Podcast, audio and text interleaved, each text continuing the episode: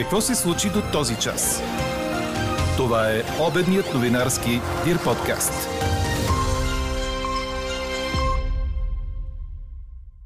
Законопроектът на Корнелия Нинова за колекторските фирми не обхваща цялата дейност, която генерира задължения и залага на тълкования.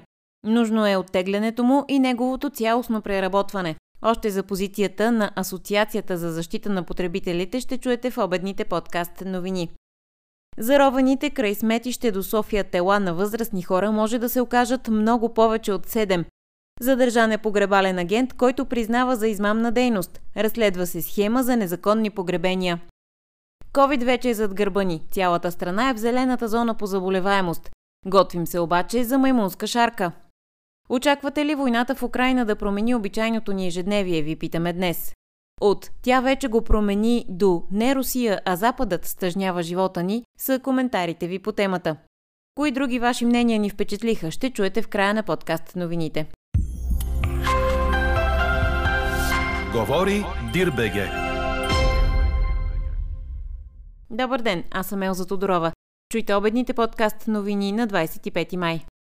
Слънчев и топъл ще бъде остатъкът от деня в по-голямата част от страната, с температури от 26 до 31 градуса. След обед над западната половина ще се развива купеста облачност, но само в планинските райони се очакват краткотрайни валежи. Ще духа и слаб вятър. Какво ще бъде времето утре, ще научите в подкаста ни в 18 от прогнозата на синоптика ни Иво Некитов. 51 годишен погребален агент е бил задържан след като бяха открити 7 тела на възрастни хора край Банкия, съобщиха от МВР. Той е признал пред органите на реда, че се е занимавал с незаконна дейност от няколко години. Задържан е за 72 часа и му е повдигнато обвинение за измама. Една от версиите е, че става дума за незаконни погребения на починали в различни хосписи в София, като столичните полицаи работят по разкриване на мащабна схема за нерегламентирани погребения. Предполага се, че мъжът е предлагал уреждане на кремация, която не е била осъществявана. Разследващи допускат, че зарованите тела може да се окажат повече от 7. По информация на Нова, задържаният е признал за 50 заровени тела край сметище близо до гробищен парк. За да бъде установена самоличността на откритите трупове са назначени ДНК експертизи. Продължава и работата по случая. Пороят в родопското село Змеица във вторник след обед е нанесъл големи щети, обяви пред нова кметът му Антон Доспатлиев. По думите му, градушката е продължила над 2 часа. Подпорните стени на речното корито са изнесени, наводнени са къщи и заведения, а пътищата са разбити. Кметът е предоставил снимков материал на председателя на бедствената комисия към община Доспад. За щастие пострадали хора няма. В социалните мрежи бяха споделени снимки и видеоклипове на стихията, на които се вижда как интензивният валеж пълни местната река. Гласуваният на първо четене законопроект за колекторските фирми не обхваща големите играчи в сферата на бързите кредити, а също така и банките, които са сред основните клиенти на колекторските фирми чрез продажба на проблемните кредити. Освен това, проектът прави колекторските фирми монополисти, тъй като само те ще могат да изкупуват задължения за комунални услуги. Тези критики отправиха от Асоциацията за защита на потребителите към законопроекта за събиране на вземания от потребителски договори, подготвен от екипа на вице-премьера Корнелия Нинова и обявен като края на турмоза по домовете на хората. Този закон е тълкователен и не дава яснота кои институции обхваща, заяви за подкаст новините председателят на асоциацията Пейо Майорски – според него проектът трябва да бъде оттеглен и да се преработи изцяло. Елена Бейкова работи по темата. Регистър на фирмите, които могат да събират задължения по потребителски договори и правила за тяхната дейност, изключващи звънене по телефон на вечерно и нощно време, както и през почивните дни. Това са част от основите на законопроекта за събиране на вземания по потребителски договори, подготвен от правителството и гласуван на първо четене от Народното събрание. Според председателя на Асоциацията за защита на потребителите Пейо Майорски, така подготвеният закон не е ясен относно обхвата си, а от гледна гледна точка на хората, които имат задължения, не се променя почти нищо. Най-малко ще знаем кой е колектора, който или компанията, която ще ни събира задължението. Нали, тези ние ще бъдем уведомени, няма да си даваме съгласието, защото то предварително е вписано в общите условия на всичките компании. че има, компаниите имат право да предостъпват задължението на трети лица, но ще бъдем запознати и има подобрение в уведомителния режим. Няма да ни звънат в събота и неделя, ще ни звънат през работно време, като има и някакви ограничения 2-3 дена. Което само по себе си, нали, разбирате, че дали ще ми звънат в 7 часа или ще ми звънат в 5 часа, през два дена е все едно и също. За да бъде работещ законът, в него трябва да се регламентира ясно какво ще се събира от длъжника. Какво сме покрили, какви са ликвите, които имаме за просрочия, за да знаеме ние евентуално в един такъв момент, ако има нещо несправедливо или има някаква допусната грешка, като потребители да може да се защитим и да кажем това, което вие префърляте като задължение, то не е реално, защото ние имаме ето, ето тези документи, с които удостоверяваме реално, че задължението е по-голямо или е по-малко от това, което вие искате да вземете от нас. От организацията настояват за оттегляне на законопроекта, тъй като консултациите им с юристи показват, че не е сигурно дали банките могат да бъдат добавени към обхвата на закона с поправки между първо и второ четене, а според Пейо Майорски така не се обхваща цялата дейност, която генерира задължения, а само тази с задължения от комунални услуги. По-рано Корнелия Нинова нареди на Комисията за защита на потребителите и на Държавната комисия по стоковите борси и тържищата да изготвят план за строг контрол и недопускане на спекула с цените след влизане в сила на антикризисните мерки, които правителството обяви миналата седмица. Какво още очакваме да се случи днес?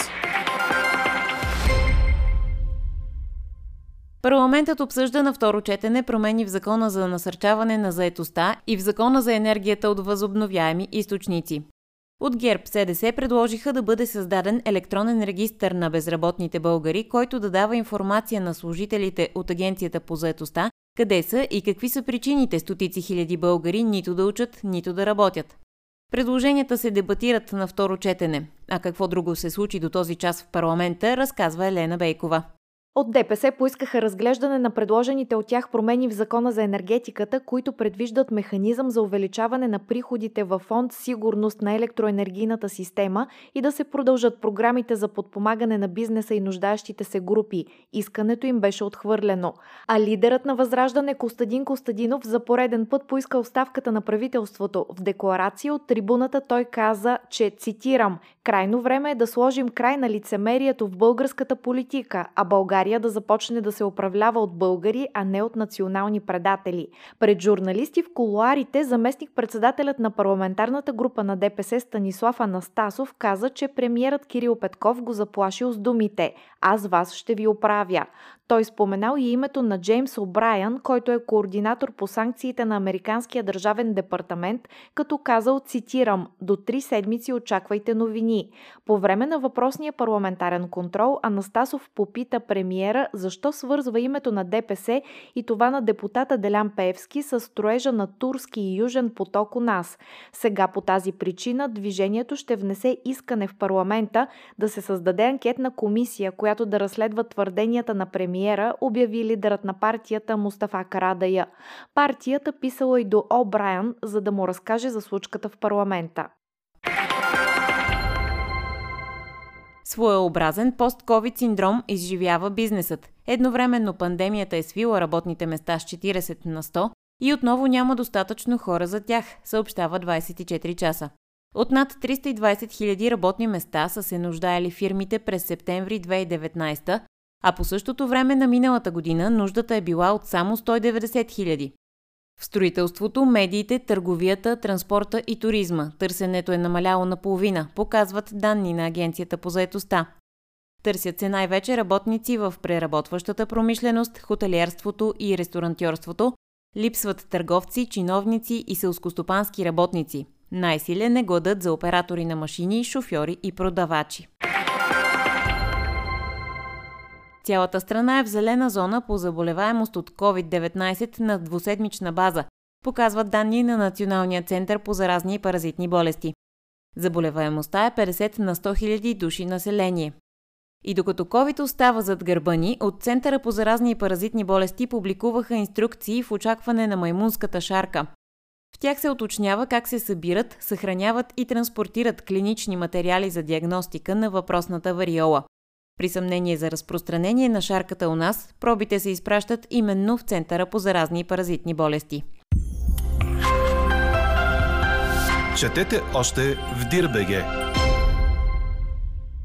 Челси официално има нов собственик. Американецът Тод Бьоли взима контрола над клуба след сделка, при която ще плати общо 4 милиарда и 250 милиона лири.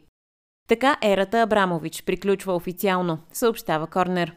Сделката е финализирана след изявлението на Висшата лига, че консорциумът, оглавяван от Бьоли, е одобрен по правилата за собствениците, които влязоха в сила преди месеци. Правителството също одобри официално покупката тази сутрин, с което нещата са приключени. По нея ще изтекат и почти 2 милиарда, които да отидат в фонд за благотворителни каузи, като се очаква огромна сума да бъде отделена в помощ на Украина. Това е част от стратегията за санкции на Великобритания, под които попадна и Абрамович.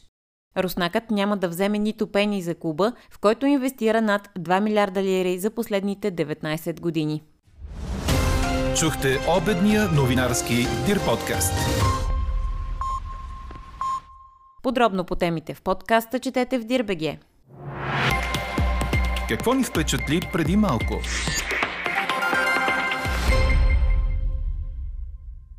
Американският милиардер и филантроп Джордж Сорос предупреди в реч пред участниците в Световния економически форум в Давос, че руската инвазия в Украина може да бъде началото на Третата световна война, в която, цитирам, нашата цивилизация може и да не оцелее. Най-добрият и единствен начин да запазим нашата цивилизация е да победим руския президент възможно най-скоро, казва още Сорос. Според милиардера, колкото по-отслабен е Владимир Путин, толкова по-непредвидим става той. В същото време се засилват слуховете за здравословното му състояние, които Кремъл категорично отрича. Според Daily Mail, Путин е претърпял успешна операция от рак миналата седмица, от която се възстановявал. Изданието се позовава на руски опозиционни източници. Те твърдят и, че на публични изяви той опитвал да прикрие потрепвания на ръцете и краката си, дължащи се на заболяване от Паркинсон. И докато сме на темата, поглед към случващото се в Украина. Властите там събират телата на загинали руски войници от руините на сгради в редица градове и използват всичко, от ДНК до татуировки, за да потвърдят самоличността им с надежда да ги разменят за военнопленници, съобщава Reuters. А на фона на войната в родината му, украинският президент Володимир Зеленски поднесе съболезнования на близките на жертвите в масовата стрелба в начално училище в Тексас. Ужасно е да има жертви на стрелби в мирно време. Това се случва навсякъде по света, очевидно и в обществата в мир, каза той във видеоконферентна връзка с участници в Световния економически форум в Давос. При стрелбата в Тексас загинаха 18 деца на възраст от 7 до 10 години и трима възрастни, включително и 18 годишният извършител. Мотивите му за сега остават неясни. А какво ще кажете за това?